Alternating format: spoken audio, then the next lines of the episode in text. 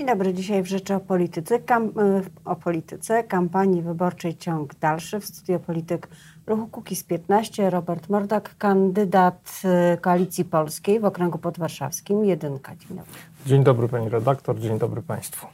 E, ta kampania upływa w rytmie e, obietnic różnego rodzaju, e, lepszych i gorszych zapewne, i różnych afer, wydarzeń, które znajdują się na czołówkach gazet. Teraz mamy do czynienia z aferą związaną z wynajmowaniem kamienicy przez byłego wiceministra finansów, szefa służb celnych, wybranego niedawno na szefa NIK-u, pana Mariana Banasia. To jest cały szereg E, różnych pytań o e, etykę. Tam był jakiś hotel na godzinę, jak pokazał superwizjer, ale też o to, czy minister zapłacił VAT, ten minister, który ściąga, ściga mafię e, VAT-owską.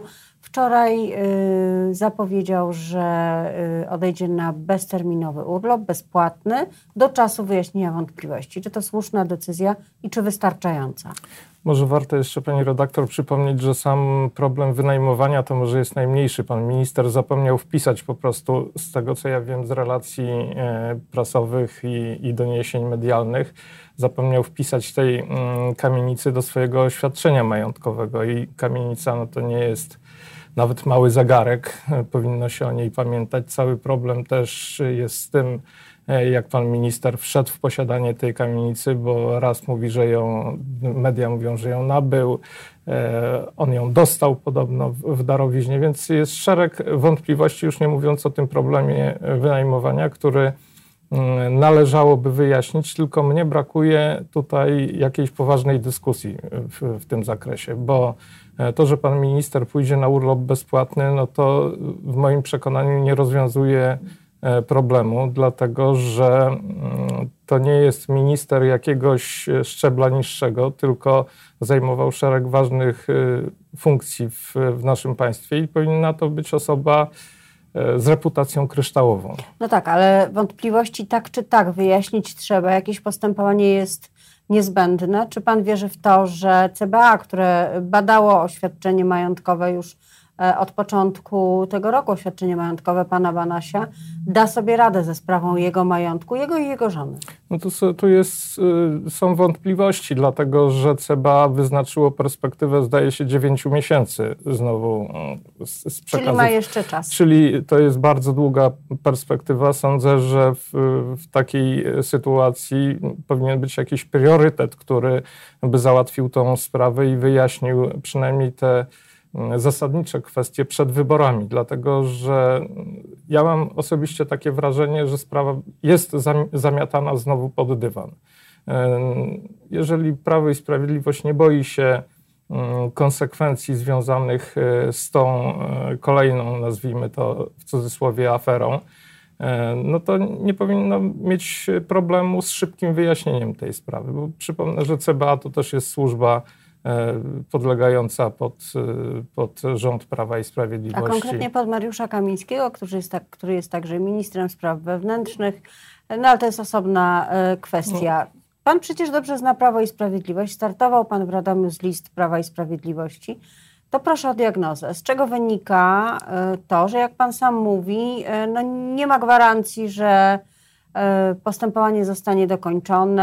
E, jest to kolejna sprawa związana z, z podejrzeniem o nadużywanie władzy po lotach no. marszałka Kuchcińskiego. Skąd się to bierze? PiS się zmęczył władzą? No dobrze, że pani redaktor przytoczyła ten przykład Radomia, bo w Radomiu mieliśmy e, do czynienia z podobną aferą, która w ogóle nie jest szerzej znana. W, chociaż ja próbowałem ją nagłośnić, chodzi o tak zwany układ radomski. Nawet jeden z wiceprezydentów E, Radomia, który był wysokim funkcjonariuszem Prawa i Sprawiedliwości, e, jednocześnie zasiadał w Komitecie Politycznym Krajowym Prawa i Sprawiedliwości. Pan e, Igor M. został skazany prawomocnym wyrokiem za nadużycia finansowe, jednym słowem. Tam chodziły, wchodziły w grę sprawy korupcyjne i właściwie oprócz tej jednej osoby cała reszta, która również była podejrzana, jest niewinna w tej chwili, w tej chwili e, startują do Sejmu. W moim przekonaniu sprawa nie jest wyjaśniona. Budowa portu lotniczego w Radomiu, który pochłonął 300 milionów złotych, w tej chwili najzwyczajniej w świecie jest burzony. No to jest skandal. E, I wydaje mi się, że Prawo i Sprawiedliwość unika w mojej ocenie odpowiedzialności za tego typu postępowania swoich członków czy funkcjonariuszy. Ale skąd one się biorą, jak pan uważa? Czy to jest Właśnie to, co bez... pytałam, że zmęczenie władzą, czy to jest e, coś poważniejszego, a może to jest właściwe wszystkim partiom politycznym, które rządzą, że po pewnym czasie, po trzech latach, po czterech latach e, następuje załamanie układu, korupcja, afery. My o tym wszystkim mówiliśmy właśnie, że e, partie polityczne, żadna z partii politycznych nie jest e, wolna od tego typu układów. I w moim przekonaniu brak jest poważnej dyskusji e, na temat tego, jaką rolę powinny pełnić służby w państwie i E, jakie problemy naprawdę powinniśmy załatwiać, bo w kampanii wyborczej głównym takim tematem to jest e, e, hejt w internecie, który, prawda, jednych polityków na drugich, który w mojej, w mojej ocenie nie ma najmniejszego znaczenia na życie nasze, na, na kondycję gospodarki. Ale afera odwraca... hejterska w Ministerstwie Sprawiedliwości to już jest jednak trochę co innego. No tak, ale to są, e, to są sprawy tego typu, że e, urzędnicy zamiast zajmować się sprawami związanymi z e, spełnieniem swoich urzędów, no to zajmują się jakimiś niepotrzebnymi historiami i wzajemnie, wzajemnie się oczerniają, czy, czy piszą jakieś rzeczy w internecie, których ja naprawdę wątpię, czy, czy jakaś szersza, szersze spektrum obywateli to czyta. I to są sztuczne problemy, bo, bo jeżeli porównamy właśnie tą aferę, co ktoś napisał na kogoś i to, że minister nie wpisał kamienicy, to dla mnie sprawa jest prosta, że e, sprawy związane z tymi niedociągnięciami, nazwijmy to tak w tej chwili, bo poważnymi niedociągnięciami w, w oświadczeniach pana ministra mają o wiele poważniejszą wagę niż to, że jeden sędzia na drugiego sędzia, sędziego napisał coś w internecie. A dlaczego niezależnie od wagi różnego rodzaju oskarżeń i nie tylko oskarżeń, bo także potwierdzonych faktów, jak w przypadku marszałka Kuchcińskiego, który e, musiał odejść ze stanowiska, PiS wydaje się, jak mówią socjologowie cały czas teflonowe y, i cieszy się niesłabnącym poparciem społecznym 40 kilku procent y, wyborców. No właśnie dlatego, o czym ja wcześniej mówiłem, że jeżeli nie ma poważnej dyskusji o poważnych problemach, to poważne problemy rozmywają się jakby w, w tym szumie informacyjnym, który do nas y, dociera. I jeżeli mamy aferę e, hejterską, mamy aferę z kamienicą, mamy aferę z budową e, lotniska w, w jakimś mniejszym mieście, to mm, dla obywateli ważniejsze jest to, że mamy przekaz, że ktoś dostanie kolejne 500, ale znowu nie ma poważnej dyskusji. A może jest to ważniejsze? E, dla poszczególnych osób oczywiście, że to jest bardzo ważne, natomiast nie ma poważnej dyskusji i, e, i te poważne problemy rozmywają się w, w, w tym szeregu informacji, które są nam e, podawane, bardzo często manipulowane, bo nawet to, co widzieliśmy wczoraj w, w przekazie związanym z wizytą pana prezydenta w, w Stanach Zjednoczonych, no to przepraszam, jeżeli pokazuje się załącza się do, e, do materiałów, filmy z poprzednich wizyt i twierdzi się, że to jest ta wizyta, no to to jest przynajmniej manipulacja. To już pan, pan mówi o kondycji telewizji publicznej. Rozumiem. O kondycji telewizji publicznej, ale i o przekazie, bo ta wizyta w moim, w moim przekonaniu znowu nie jest komentowana w sposób poważny, tylko ma służyć kampanii wyborczej Prawa i Sprawiedliwości, że pan prezydent odbył kolejną ważną wizytę w Stanach Zjednoczonych. Ale pan, w ten sposób nie mogliby nic robić w tym czasie, kiedy jest kampania, bo każde działanie jest przypisywane do mnie, tego porządku kampanijnego. Mnie chodzi tylko o prawdę, bo pan y, prezydent Duda został przez pana prezydenta Trumpa przyjęty w hotelu. Ja już nie wiem, czy to był dobry hotel, czy może podrzędny, a relacja z ja wizyty... Ja myślę, że Donald Trump nie chodzi do podrzędnych hoteli. No to tego nie wiemy, bo, bo relacji takiej nie było. Były jakieś ciężarówki z piachem pod tym e, hotelem, które podobno miały ochraniać VIP-ów. Natomiast relacja w telewizji jest taka, że pan do, prezydent Donald Trump razem z naszym panem prezydentem wychodzą z Białego Domu. No to jest oczywista nieprawda i manipulacja.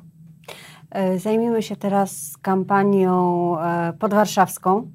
E, współpracuje Pan jako polityk ruchu Kukiz 15 z Polskim Stronnictwem Ludowym. Jak się współpraca układa?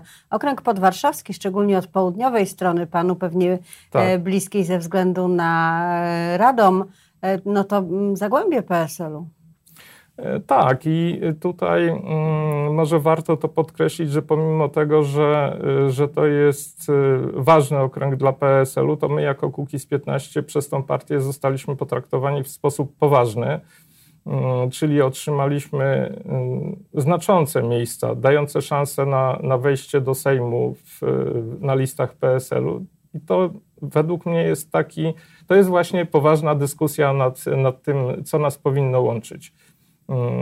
I wydaje mi się, i, i właściwie jestem pewien, że, e, że te deklaracje PSL-u, które mają dążyć do, do pewnej zmiany mm, postrzegania, ale i funkcjonowania samego PSL-u, nie są pustymi słowami. A jaka powinna być ta zmiana? No przede wszystkim e, w naszym przekonaniu e, chodzi o te postulaty, o których my mówiliśmy, że w przyszłości ordynacja przynajmniej mieszana, żebyśmy mieli wpływ na to, jakich posłów sobie wybieramy, e, bo w tej chwili to wiemy wszyscy, że, że to szefowie partii mm, decydują o tym, kto jest jedynką, kto jest dwójką. Naturalnie my też w tym, e, w, w, tym schemacie musimy w tej chwili funkcjonować. Natomiast naszym celem jest to, żeby doprowadzić przynajmniej do tej ordynacji mieszanej, która spowoduje, że w iluś okręgach jednomandatowych obywatele mm, w Polsce wybiorą sobie prawdziwych swoich przedstawicieli. A to z kolei może się przełożyć na e, kolejne nasze postulaty, czyli bezpośrednie wybieranie sędziów pokoju do, e, do tego, żeby naprawdę zreformować e, system sądowniczy, żeby drobne sprawy nie mm, zajmowały roku, dwóch, czy czy, czy w ogóle pozostawały bez e, rozpatrzenia, żebyśmy mieli kwotę wolną od podatku wysoką. No tak, Szereg o, tych postulatów. O kwocie o których... wolnej to y, mówi dużo ugrupowań. Co więcej, to była też obietnica Prawa i Sprawiedliwości niezrealizowana. E, ale chciałam Pana zapytać o deklarację y, lidera ruchu, Pawła Kukiza, który y, wszedł do Sejmu na początku e, poprzedniej kadencji z takim hasłem na ustach dość partii politycznych, dość partyjniactwa, dość życia partyjnego. To co będzie po wyborach, jeśli e, Kukiz 15 udałoby się wprowadzić kilku e, parlamentarzystów? Nie będziecie we wspólnym klubie z PSL-em? Będziecie próbować odbudowywać ruch, czy jednak dacie za wygraną i będziecie budować partię polityczną? A jeżeli tak, to jaką? E, ja sądzę, że najważniejsze są, postulaty, te, z którymi my weszliśmy 4 lata do, e, temu do Sejmu i e, czasami jest taki przekaz partii rządzącej, czy, czy nawet pewnych środowisk opozycyjnych, no byliście 4 lata w Sejmie i nie zrealizowaliście tych swoich postulatów, a teraz mało tego idziecie z PSL. No, sytuacja jest zgoła odmienna. My przez cztery lata mm, mówiliśmy o tych postulatach, mieliśmy, byliśmy trzecią siłą polityczną, więc nie mieliśmy realnego wpływu na to, żeby wprowadzać ustawy w, o których mówiliśmy i które składaliśmy no, do Byliście Sejmu. trzecią siłą, ale nie będziecie trzecią siłą. Zmarnowany potencjał trochę? Tego, tego nie wiadomo, pani redaktor, dlatego że... To z matematyki, arytmetyki wyborczej wynika. Tak, ale y, to, to co jest w sondażach, to y, zaczekajmy jeszcze te trzy tygodnie. Sondaż prawdziwy odbędzie się 13 y, października i wtedy dowiemy się, jaki kształt parlamentu chcieliby obywatele w ramach tych, e, tej ordynacji wyborczej, która jest, bo nie zapominajmy, że gdyby ona była inna, to na pewno, gdy, gdyby była taka, jak my chcemy, parlament byłby kompletnie inny i na pewno byliby to faktyczni przedstawiciele e, obywateli, a nie partii politycznych. Ale wracając e, do, do tego, o co, co z tą pani, partią? Co z tą partią? Jeżeli PSL chce się e, reformować, wprowadzać te rozwiązania do, e, do, do swoich programów, do funkcjonowania partii, o których my mówimy, żeby nawet budowanie partii było oddolne, bo zobaczmy, jak funkcjonują partie właśnie w tych ugruntowanych demokracjach. Tam jest możliwa no, prawdziwa kariera od jakiegoś szczebla takiego podstawowego, czyli młody człowiek zapisuje się do partii i tam robi prawdziwą karierę, pnąc się po, e, po szczeblach e, w, w, w tej partii, dochodząc do, mm, do tego, że jest I posłem. I czy, za liderem.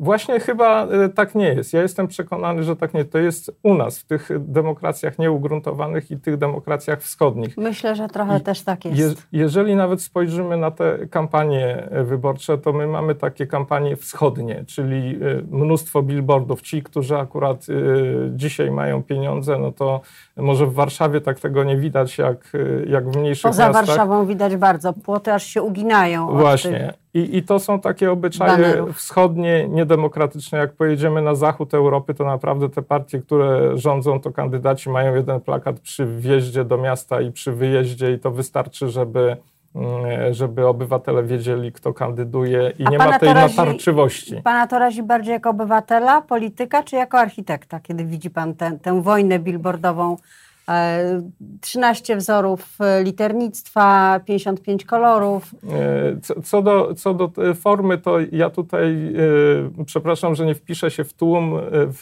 w, w taki nurt mm, jakby polity, polityczny architektów, że wszystko powinno być takie uporządkowane, e, ładne, bo ja pamiętam czasy komunizmu, gdzie naprawdę mieliśmy e, ulice pod tym względem takie jednolite, były neony i wszystko wyglądało wspólnie, e, spójnie. Tylko Ale napisy ja, też były.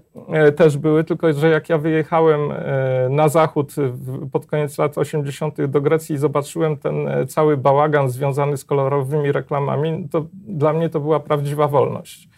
E, więc ja bym tutaj też bardzo ostrożnie do tego podchodził. Natomiast mm, jest ta druga sprawa, o której mówię, ta natarczywość, że my jesteśmy lepsi, jak w tej chwili sprawujemy władzę, mamy dostęp do pieniędzy, no to zabronimy już wszystkim innym na przykład e, nalepiania plakatów na przystankach, co było bardzo tanie i w wielu, w wielu miastach pozwalało robić kam skuteczne kampanie. Ale wie pan, że teraz jest tak w miastach, że kto ma prezydenta miasta i no samorząd, no ten wiesza plakaty na przystankach. Na przykład. I często robi to PSL. E, nie znam takiego przykładu. A ja znam, w Ciechanowie. W Ciechanowie. No to y, y, przyjrzę się. W Radomiu na pewno tak nie jest, a, w, y, a jak współrządził PSL w Radomiu z PiSem dawniej, to właśnie można, każdy mógł wieszać na przystankach plakaty. Jak PSL już nie współrządził z PiSem, to PiS zabronił, mm, zabronił wieszania w takich miejscach ogólnie dostępnych i tylko billboardy, które są e, bardzo drogie, z tego co wiemy i nie każdy może sobie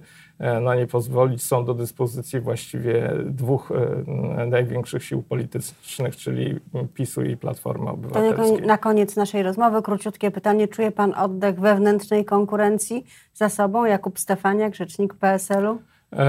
Ja się cieszę z tego, że lista w okręgu numer 20 jest e, tak silna, dlatego że to e, wróży e, powodzenie mm, w wyborach i wprowadzenie jednego kandydata. Oczywiście ja chciałbym być tym człowiekiem, który zostanie wybrany z okręgu numer 20, ale mm, jeżeli obywatele zdecydują, że będzie to ktoś inny z tej samej listy, to również uznam to za sukces, dlatego że pracujemy wspólnie i tutaj e, silne osobowości, ludzie, którzy mają coś do, do zaproponowania e, obywatelom, e, to jest to, na co, na co całe ugrupowanie PSL, koalicja Kukiz 15, koalicja polska liczy. Bardzo dziękuję. Poprzestaniemy na tej dyplomatyczno-wyborczej yy, deklaracji. Moim gościem był pan Robert Mordak, poseł na Sejm, Ruch Kukiz 15, Koalicja Polska, Okręg pod Warszawą.